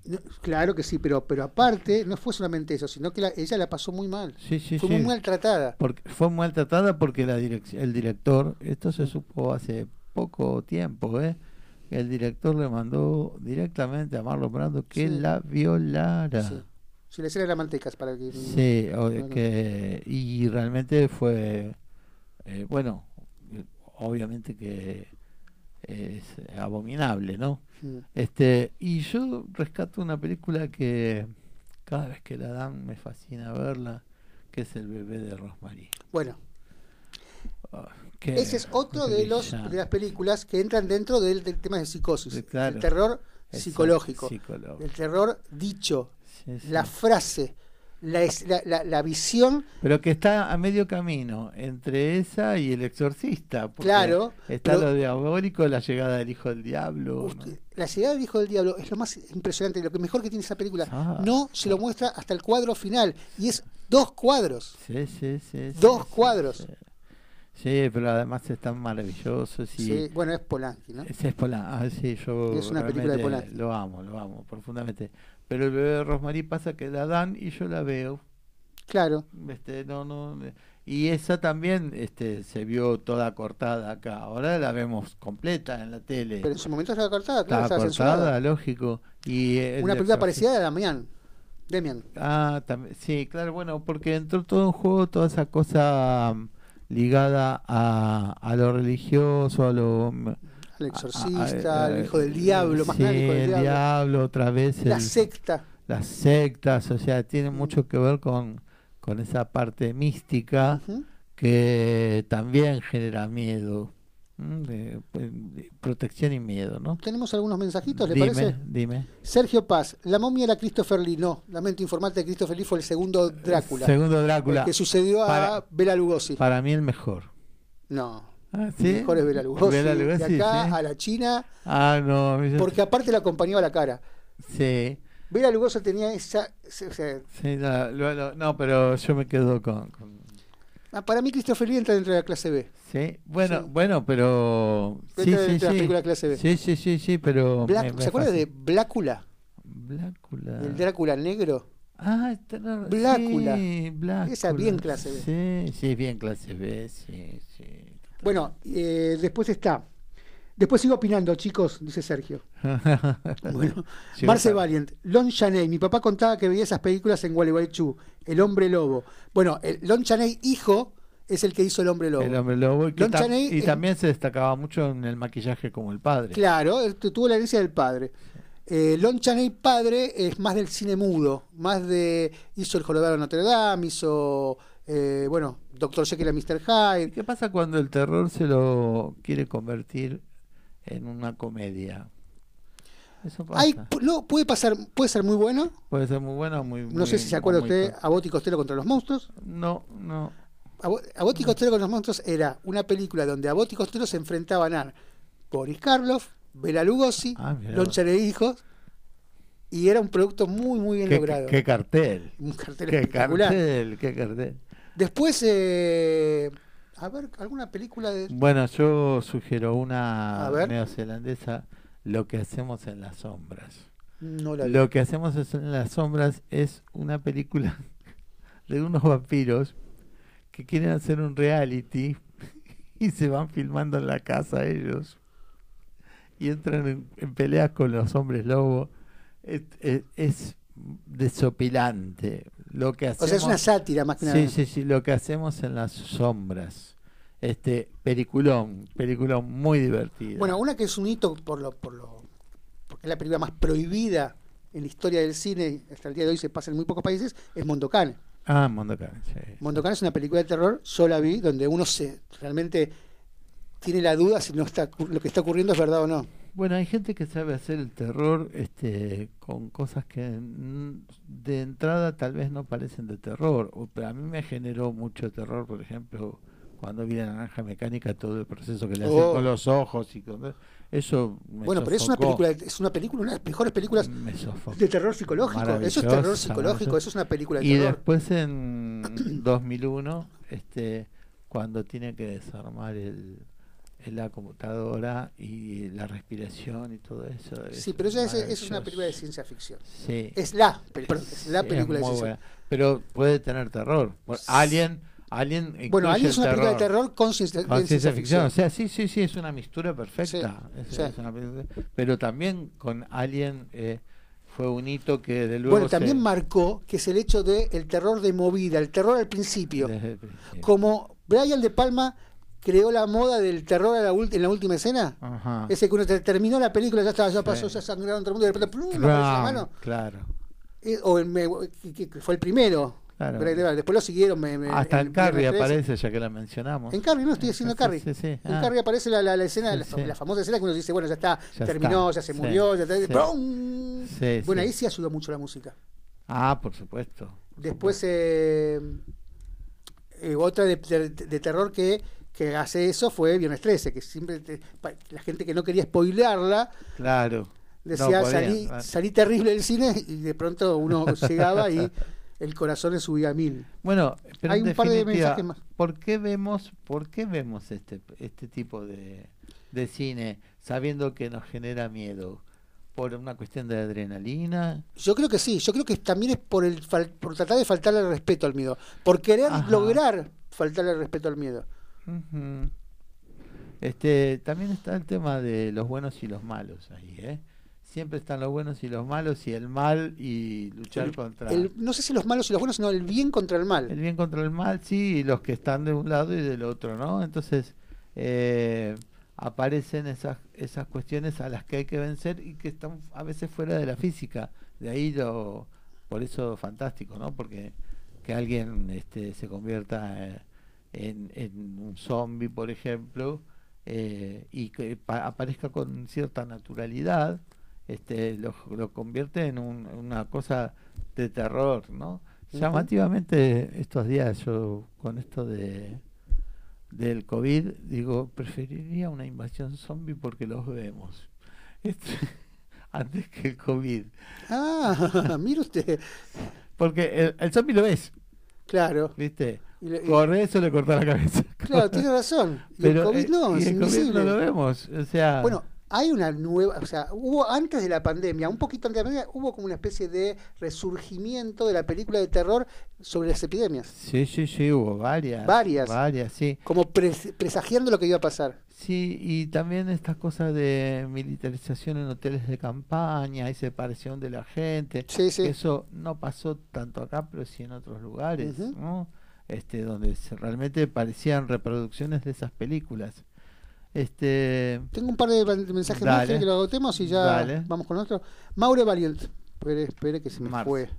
Marce Valiant.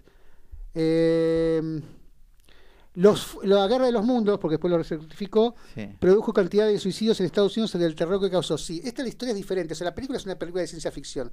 El tema es que no es la, no de la película, sino de la obra de, la, audición de, radio. que el, lo que pasó en realidad fue que antes se escuchaba la radio muchísimo más eh, Orson Welles quiso hacer una, visión realista, una, edición realista de un cuento de H.G. Wells, La Guerra de los Mundos. El problema se suscitó que mucha gente lo agarró empezado. Agarrándolo empezado, creyó que lo que se estaba hablando era en serio. Claro. Y se comió el, el, programa pensando que era en serio. Y si es verdad, no hubo muchos, pero hubo algunos casos de suicidio, sí hubo de histeria general y por eso pasó prisión Orson Welles. Sí, sí, Fue en Cana. Sí, por eh, ir contra la paz social, algo así. sí. Marcel en la guerra de los mundos quise decir, sí, lo entendimos. Sí. La escena final de los ojos del bebé de Rosmarie y es, una mirada aterradora. Bueno, y dura dos cuadros. Sí, sí, Toda la película se basa en, ese, en, ese, en ese bebé y la bebé que casi no se ve. Sí, sí. Además la oportunidad que buscó él. Sí. Porque él la filmó en el 66. Uh donde el 6 del 6 del 66 el 6 del daba 6. todo. Creo que le estrenó el 6 del 6 del 6. Sí, sí, entonces daba, este, eh, sin, sin dudas la pergeñó también en función de eso también. Sergio Paz me hizo acordar de una película que usted decía la mezcla de, de, del humor y del terror, La danza de los vampiros de Roman ah, Polanski. Ah, maravilloso. Hablando de Roman Polanski, La danza de los vampiros, si bien es comedia, causa un escalofrío digno del director. No, no sí, sin duda. Ahí tiene una. ¿Cuánto tiempo? Esa es del 73, sí. 74. Sí, no, 70. escaso 70. A menos, sí, sí. Sí, escaso 70. Sergio Paz, tiene razón el Bocha. Gracias. Sergio Paz, Bocha, Christopher Lee es el segundo. Es el segundo. Sí, sí, Sergio Paz. Una de Anthony Hopkins, la película Magia, la del, del ventríloco. No la vi. No. Me la perdí. No, no, no. Bueno, los muñecos y los payasos. Los muñecos y los payasos también aparecen con una cosa muy fuerte y que los payasos, eh, el miedo eh, a los payasos no tiene tantas décadas, porque el, payaso surgió desde el bufón, el bufón era el del rey y el, rey, el, bufón tenía permitido 1967 eh, acá nos aclaran la danza de los vampiros. Muchas gracias, productor. Gracias. Gracias. Mira vos que al año después de al año después de la muerte antes de Sharon Tate. Eh, sí, Sharon Tate fue en el 70 y 70, 72 creo, 72 73. Ah, sí, sí, claro. Sí, mira, mira qué, qué furor. Si no, me equivoco, ¿no? Qué, qué terrible. Bueno, estaba diciendo este eh, se perdió. Vamos, vamos a los, a los mensajes. Tenemos un mensaje, Pablo, lo salvé la vida. Eh, Carlos de Flores, las películas de los libros de Stephen King mezclan el terror y el suspenso. Son los que más me gustan. Muy buen programa, sí, la verdad que Stephen King en sí. Sí, además es muy difícil eh, condensar un libro 400 páginas en dos horas. Sí. En dos horas, muy difícil. Y son muy cinematográficos. Sí, sí, sí, sí, sí. Bruno de Pueyrredón. Las películas de, Hitchcock son más de suspenso que de terror. Hoy justamente estamos hablando de eso, sí, Pablo. Sí, sí, sí, pero... Pero eh, hay dos que sí son de terror. Pero pueden generar miedos, ¿no? Eh, ansiedad, más que miedo. eh, se les asociaba al terror porque, porque en aquel entonces el género no existía, era muy incipiente. Lo que sí que hizo dos películas de terror. Una fue Psicosis, que es de terror, ¿no? de, terror psicológico. De suspenso, claro, era, un terror, psicológico. Y la otra, Los pájaros, que sí ya era terror absoluto. Sí, sí, sí, además que no se sabía. Bueno, lo que estábamos diciendo era que el bufón tenía permiso hasta de burlarse del rey porque lo importante era hacerlo reír. Y el payaso también tenía permisos de hablar de los que no se podía hablar porque era para divertir. Porque una sátira. Claro, pero en, incluso es parecido a cómo surgió la comedia en relación al drama. a la tragedia claro. en, Grecia. O sea, siempre la contrapartida. con permiso. Pero hace unas décadas se empezó a desarrollar el miedo a los payasos. Y hay gente que tiene terror a los payasos, no solo Hay una fobia que es una fobia Sí, sí, sí, sí, sí. La corrofobia, algo así. Este y tiene que ver este con que no pueden eh, siquiera ver una imagen este de payasos. Hay un en YouTube hay un pequeño un pequeño video de 4 o 5 minutos de un psicólogo que va a enfrentar a una mujer a un payaso no sabes lo que sufre esta mujer, pero de a poco él la está acompañando muy bien y ella logra calmarse porque eh, hasta tiraba las cosas, no podía no soportarlo, ¿no? Y lo que pasa también que eh, hubo un par de asesinos seriales eh, en Estados Unidos que eran payasos de, de fiestas infantiles y terminaba eh, hubo, uno en especial. Sí, uno, tardaron como 20 años en el. Sí, sí, sí. Además, era, nunca, asesino serial de chicas. De, sí, de chicos. Sí, sí. Nunca se supo la totalidad de gente que mató. Entonces, ellos que son, ya te digo, medio paranoicos. Este, y encima ponen y salen libros ligados a payasos que matan, como el caso de It, sí, sí. este, que hablando de Stephen King y todo, o sea, hay, el, el terror es una industria pero no es, no es un miedo legítimo a determinadas cosas hasta que lo experimentan en la película. Claro, claro. Entonces, este, eh, ahí van tal vez por un poco de divertimento o de entretenimiento y termina generándole un conflicto. Esos miedos, lo dijo también una de nuestras oyentes, esos miedos tienen que ver con la, la infancia hay miedos de la infancia que tal vez no recordamos o no teníamos la edad suficiente para ponerlos en conceptos y recordamos las imágenes, las imágenes.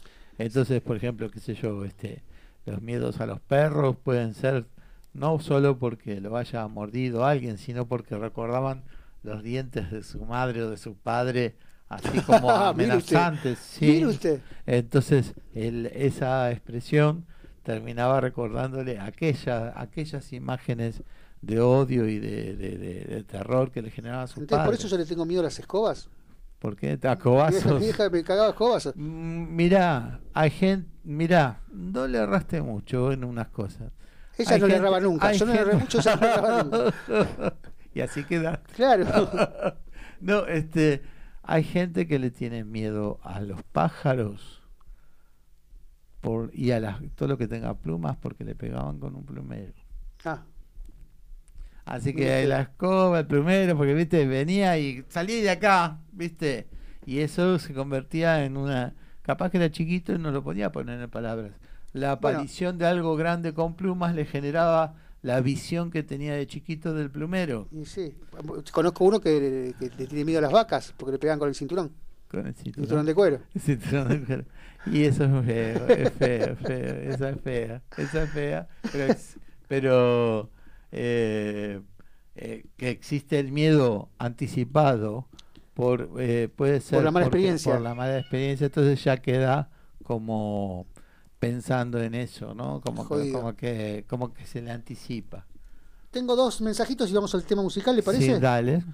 Eh, Marce dice Museo de Cera con Vincent, Vincent Pratt. Nos olvidamos de Vincent, Del gran Vincent Pratt. Que no, no, era un buen actor, pero era un actor de carácter. O sea, estaba, era especial para ese tipo de películas. Sí, sí, sí. sí. Eh, Una presencia. Y Marce Valle nos dice que sí, porque Sharon Tate trabajó en la película Eh, Estaba en la, Ahí la conoció, creo. Y pero ahí nomás, eh, eh, ahí en el 70 murió. Acá nos avisaba Gabriel que la película del 67. 69. 68. 67 nos dijo. 68. 68. Ah, 68. Este, y ahí nomás, luego. Sí, después yo, creo, yo no me acuerdo si fue en el 70, 71, 72. Por ahí, Habría que googlearlo, la verdad por que ahí. no. Pero, ¿qué, qué, ¿usted vio Eras una vez en Hollywood? Eh, la vuelta de tuerca que le dio eh, eh, Quentin Tarantino a, a, a la a la, a la, historia de Sharon Tate? No. No quiero espolearla si no la vieron, pero vean, si no la vieron, véanlo y, la, y vean la vuelta de tuerca que le dio Quentin Tarantino a la historia de Sharon Tate. Ah. A la, esa noche fatiga. Les va a encantar. Es una de las cosas que más me refiero la película de un peliculón infernal como ¿Cómo, es. ¿Cómo se llama la película? Eras una vez en Hollywood. Ah, mira vos. La última película que estuvo nominada al Oscar, que ah. ganó Brad Pitt por actor de, reparto. Ah. Eh, es un peliculón. Es un peliculón. Al que le gusta, al que ama el cine. Bueno, entonces, en definitiva, el terror es una búsqueda de. Yo creo que la película de terror es una búsqueda de, de, de, de mojarle la oreja un poco al terror. ¿Sí? Yo creo que sí. ¿Usted me va a discutir ahora eso? No, no, no, porque justamente... ¿Usted sabe lo que pasa cuando me discute? ¿Usted sabe lo que, pasa? Perdón, nos olvidamos, voy a sacarme el sombrero que no tengo, del gran actor argentino de terror. Nathan Pinzón. Nathan Pinzón no, ah, Nathan Pinzón era, era el... Ah, no, este... Narciso Ibáñez Menta. Menta. Sí, sí, sí, estoy de acuerdo. Estoy ¿Un poco más? ¿Un poco más? Estoy de acuerdo, absolutamente. A, todo esto, el otro día dieron eh, Arsénico en caja antiguo En, en Volver, disfrutando de nuevo a Saslaski, a, a, Bárbara. Ah, claro, claro. y a Alfa, al gran, al gran Narciso que se come la película él solo. Él solo. Déjalo ahí, ponelo. Qué actor. Único. Qué actor. Bueno, vamos a la música y volvemos con el final.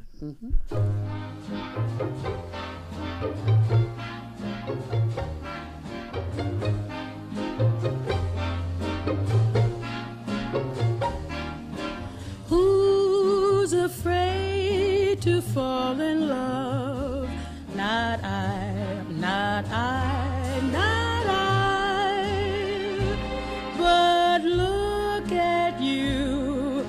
you're so afraid to try.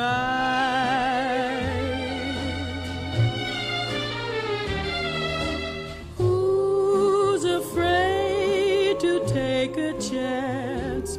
Not I, not I, not I.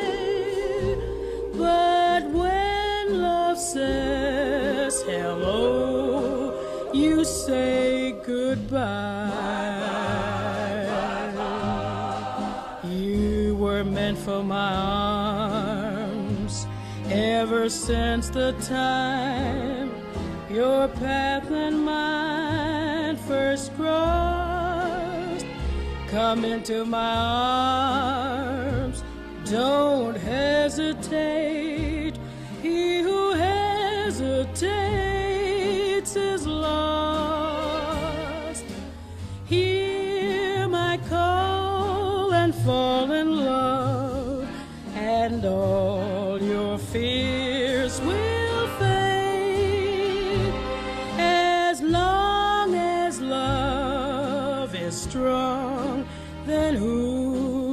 afraid?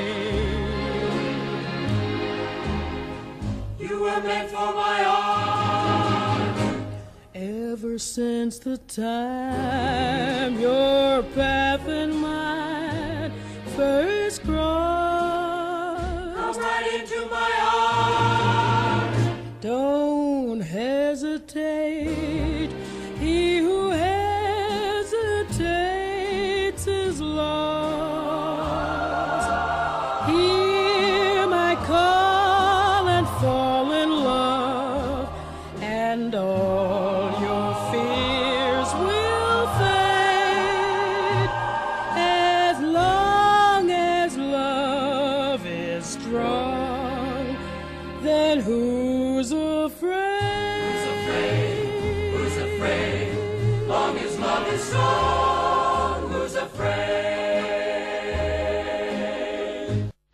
Memes que dicen mucho Memes que no dicen nada.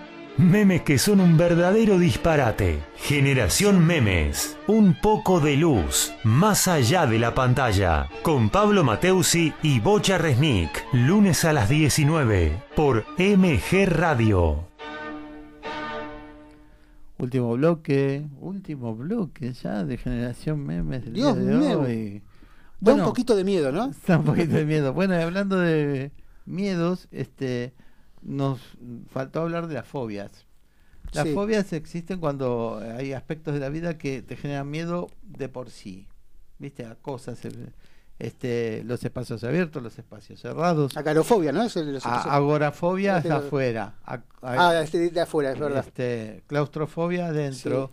Acrofobia arriba, a las alturas, que aparece mucho en las pesadillas.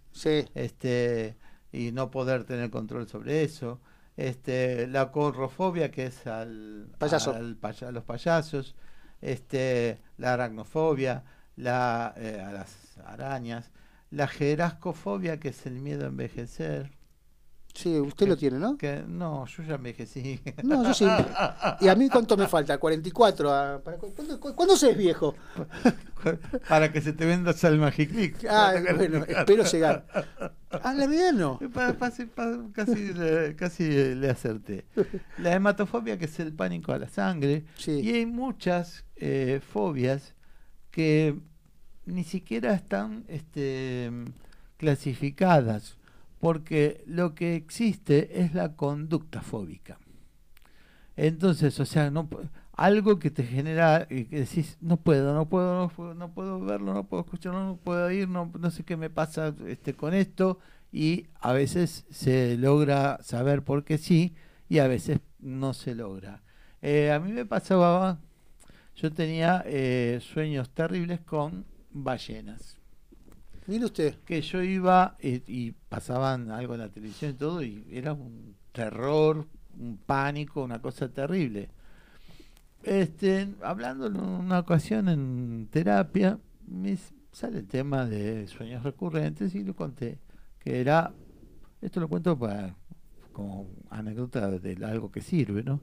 Este, um, yo iba por el zoológico en un camino que era bombé, se iba hacia un lado hacia el otro, iba a una especie de, de pileta de natación y un trampolín, me subía al trampolín, miraba y salía una ballena que me atrapaba la cabeza. Bueno, y me despertaba mal. Todo. Bueno, el psicólogo me dice, bueno, el agua, el nacimiento, tuviste un nacimiento traumático, bueno, con forceps, nada más, así, bueno, sigue, seguimos hablando. Y un día se me ocurre en casa, digo, forceps, busco, ¿Y sabes que tenía la forma de una ballena?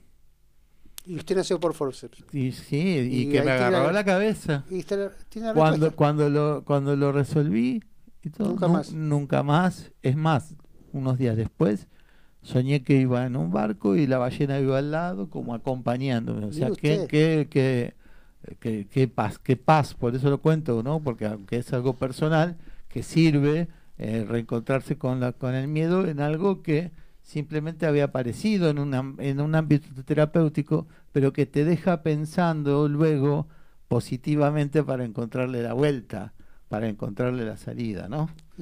este, entonces, las causas de los miedos. El rechazo social.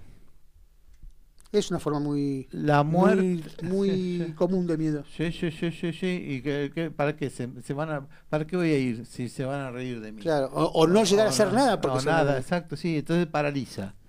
Este el mismo eh, no quiero enamorarme porque voy a sufrir.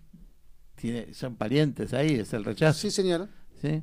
Eh, la muerte de las heridas graves las alturas y el miedo. el miedo al dolor es eso. El miedo al dolor. No, es a las heridas en sí, sino el miedo al ah, dolor. Sí, sí, sí, sí, sí. Este, la oscuridad también. es algo que... Y a la pérdida de visibilidad de los alrededores. O sea, eh, la, la, la, el no poder desplazarse con seguridad. Sí, eso sí. Temor a peligros inmediatos. ¿Y ahora qué va a pasar? Y ahora esto, o sea, la cosa que que hay que frenarla para no sentirse mal, ¿no?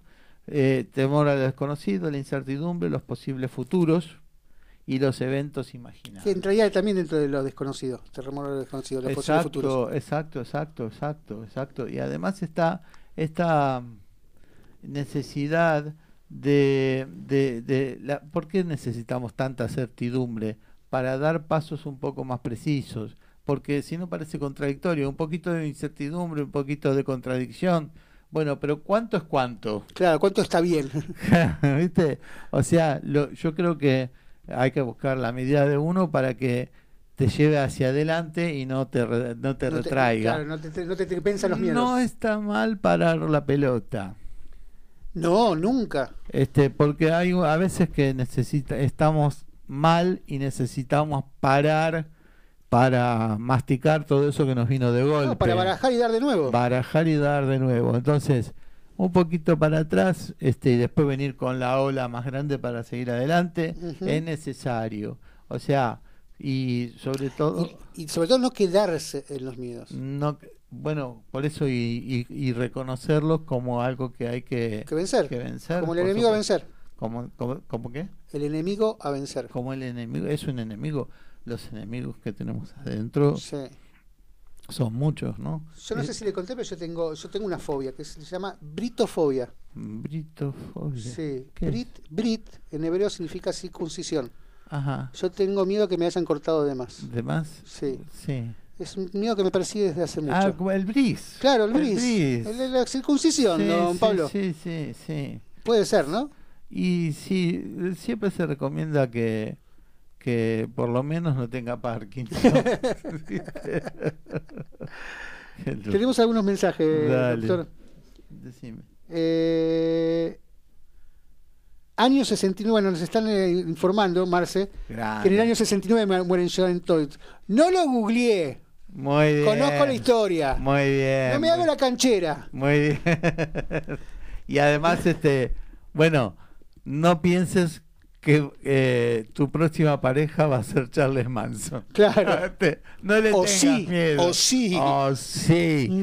Este, entonces el tema es no pensar que hay un Charles Manson esperando a la, vuelta de la casa. ¿no? no, no, todo el tiempo. No todo el tiempo. Creo que ya pasó. Ya, pasó, ya, ya, ya tiene otra víctima. Eh, Emiliano de Urquiza, yo tengo fotofobia, ah, fobia a la luz. Cierro bien todas las ventanas y pongo cortinas para que no pase la luz a la mañana. Apenas veo luz, me despierto, los escucho. Y los, apenas ve luz, los, se despierta y nos escucha siempre. Sí, bárbaro, sí. Y además, este. Eh, la fotofobia es natural, este, cualquier exposición fuerte a la, a la luz. Pero hay gente que la, la, sufre más. Aparte de las enfermedades, muchas enfermedades tienen fotofobia. Sí, sí, es uno de los síntomas de la fotofobia. Sí, sí, sí, inclusive llegan a las alucinaciones desde la Bueno, a mí, a mí pasa con la fiebre. Ah, mira vos. A mí con la fiebre me da fotofobia y aparte tengo alucinaciones y es una ilusión que, que es una de las cosas que más me causa miedo en mi vida. Y no es algo lógico, porque es, es como que la vida va pasando con una línea recta muy lenta, como que las cosas quieren pasar rápido y de repente esa alucinación hace que, haya como una especie de línea invisible lenta, y me da mucho, mucho miedo. Mira vos. Sí, sí. Sí, bueno, pero este, hay gente que a la exposición de la luz es muy, y puede doler la cabeza, sí. este, y sí, lo de las cortinas es importante. Yo a veces que me quedo escribiendo eh, bien con la luz de frente y después no veo nada. Claro. No veo nada. O sea, una cosa es tener fotofobia directamente, otra vez tener un episodio. Bueno, por eso, lo suyo es un episodio. fotofobia cuando, hay, miedo. no, y además este le genera ansiedad. Este, y, saber dónde está, dónde, dónde, dónde, dónde, está parado, dónde este, no puede dar un paso porque no ve nada. ¿Viste? Bueno, Beatriz dice, increíble la mente, los miedos a veces nos paraliza. Sí, este, nos paralizan, pero justamente por eso decimos identificarlos para ponernos este, en marcha. El miedo, claro que paraliza. Sí, sí, sí. Este, Pero eh, justamente es la parte negativa del miedo. Está la parte positiva de saber que tenemos que cuidarnos. Sí, señor. Mm. Eh, los veo leyendo ¿Eh? un libro. Yo tengo ese libro. ¿Usted, tiene, ¿Usted es uno de mis fans? Sí, soy el único de los cinco que tiene. No, anduvo muy bastante bien. ¿eh? ¿Anduvo como el mío? El mío se vendió más que la que, más que la, no, que la guía telefónica. que la regalan. Que la regalan. regalado caro. es lo que dijeron. Ahora le quiero le cuento esta anécdota, mire, se la voy a mostrar a ustedes. Si la cámara me sigue, cámara, me poncha la cámara 2. No sé si lo, se lo mandé a usted, pero mi libro apareció en Mercado en Mercado Libre. Ajá. Y lo compré yo. ¿Lo compraste, no? lo compré. No, no, le miento, ¿eh? No, no, no. Estaba en Mercado Libre y lo compré. Porque es un incunable. Eh, ah, ajá. No hay muchos, no quedan muchos. bueno, después se lo muestro. Bueno, sí, sí, sí. Este, bueno, este, ¿qué nos quedó por ver del miedo? No tener miedo a tener miedo, pero sí cuidarse. ¿Mm? Eso es importantísimo. Este, y que y eh, eso significa que no tenemos que tener vergüenza de sentir miedo. No con decirlo medio que le sacamos ese fantasma. ¿Mm? Este, eh, vos hablaste no de cuidarse, sino de usaste otra palabra que me gustó mejor. Ser cauteloso. Cauteloso, tener cautela es como ir yendo eh, en un camino sinuoso a ver qué pasa. Claro. Es la cautela. Este, me, me el cuidar las espaldas. Sí, sí, también, también. Este, ir para el frente, o sea, ir de frente, enfrentar la situación cuidando las espaldas. Y la, la parálisis puede confundirse a lo mejor también con esto de parar la pelota porque no podés en ese momento afrontar esa que se vino. Entonces, decir, bueno, esto necesito hacerlo un poquito al a un lado, este, lo repienso, sigo con otras cosas Evaluar. Y, veo, sí, sí, sí, porque a lo mejor es que te frenó y no te paralizó, que es otra cosa. puede ser parálisis por miedo. Es más, puede. El miedo paraliza, es, natural. sí, es una de las, de, los síntomas del miedo. pero a lo mejor, si te para, es porque a lo mejor necesitas parar. No, pero paralizar no es parar. Por eso, ojo, no confundir, yo digo lo mismo, no confundir el quedar paralizado con el que con la, estrategia de parar que, y que la situación te pare y decir guarda voy tomarlo como estrategia claro sí exacto sí. bueno este yo voy a leer de, de, un libro un texto que se llama que dice no temas no temas a que te señalen porque nadie ha logrado evitar ser señalado alguna vez o muchas veces y no por eso se debe dejar de vivir no temas a la soledad, porque aprendiendo a estar solo vas a aprender a estar mejor con los otros. No temas a los cambios, porque si no, estarías muerto. No temas cuando estás mal y por ello encerrarte, porque eso siempre sirve para empeorar las cosas. Tenés derecho a estar mal, reflexionar y salir adelante. No temas a tu paso ni lo desvalorices. No temas a tu pasado ni lo desvalorices, porque para bien o para mal te trajo hasta este presente. Valorándolo tal cual ha sido, vas a poder planear mejor tus próximos pasos. No temas hacer lo que quieras ser, porque ser lo que te piden o exigen que seas va a llevarte a hacer de tu vida el deseo o la frustración de los otros. No temas a decir no por miedo a desilusionar a otros, porque puede que termines armando tu propia desilusión. No temas a la libertad y a los que te la cuestionan, que se ocupen de sus vidas. Vos no necesitas sus permisos.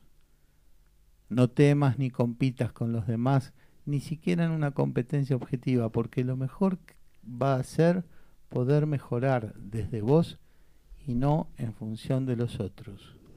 Aún para ganar, la superación es la de las propias metas. No temas a un castigo eterno, porque eso es una amenaza de algunos seres que quieren que vivas como ellos dicen. No temas a perder un premio eterno, porque eso es un chantaje de esos mismos seres por los mismos motivos. Pero sobre todo, no temas, porque vivir con miedo es no vivir. Hermoso. Bueno, espero que esto también nos ayude a cerrar un mensaje de que los miedos son para convivir, que existen, que, los necesitamos. Todo, todo siempre es cuestión de medidas. Exacto. Todo es No, o sea que podemos tener todos los miedos que queramos, sabiendo cómo manejarnos con Cómo manejarlos y saber que eh, el ataque del medio siempre puede ser posible. Y bueno, necesitamos estar enteros, lo más enteros posibles para seguir. Para defendernos. Mm, ¿Cómo se siente, Bocha? Con miedo, mucho miedo. no, muy bien, muy bien. Viste que, eh, bueno, nosotros también tomamos esto como un... Bueno, este, cuando terminó la primera hora le dije bromeando a Gabriel, digo, y el que no pueda hacer terapia que haga un programa de radio. Exacto. Este, eso es llenar agenda también. Nosotros de alguna manera los lunes a las 19 tenemos esto que es este, una forma de comunicación de creo que muy efectiva creo que es muy efectiva por lo menos para nosotros lo es y nos sale creo que más que dignamente y nos acompaña gente que participa permanentemente y estamos muy contentos con eso entonces está bueno conseguir esas cosas para llenar nuestras vidas este, de cosas satisfactorias me parece muy bien, don Pablo. Los mm. saludo. Mm. Muy buena semana. Mm, bueno, gracias igualmente. Nos vemos. Eh, un abrazo a todos. Sí. Y nos vemos, nos encontramos el lunes que viene. Como siempre. Como siempre en Generación Memes. En el programa número 26 va a ser, ¿no? 26. ¿Qué lo parió? ¿Qué le tiró? ¡Qué cagado! ¡Qué cagoncito da! bueno, un beso muy eh, grande. Un par de mensajes y lo, ah, terminamos. Sí, sí, ¿Le parece? Favor, sí. Perdón. Eh, mi fobia es a los batracios, dice Marce Valiant, y los roedores se me, se, me, se me eriza la piel y no puedo manejarlo. Bueno, no, no es cuestión de, que te tengan que gustar tampoco. Claro. Pero. Aunque unas buenas ancas a la provenzal, yo les como. Sí, pero los, los batracios no te van a hacer nada. No, y las ratas son feas, nada y más. Las ratas. Juan de San Martín, redondean muy buen programa Felicitaciones. Bueno. Marce Valiant, excelente texto. Graciela, excelente texto. Gracias. Luis María, excelente, entretenido, pensante y terrorífico. o sea, pensante sería Don Pablo y terrorífico quien les habla. Programa, muchas gracias, abrazo. Eh, ¿Se despide, Don Pablo? Sí, bueno, un beso muy grande para todos. Muy buena semana. Nos vemos el lunes, bochita. Nos vemos. Chau, chau, chau, chau.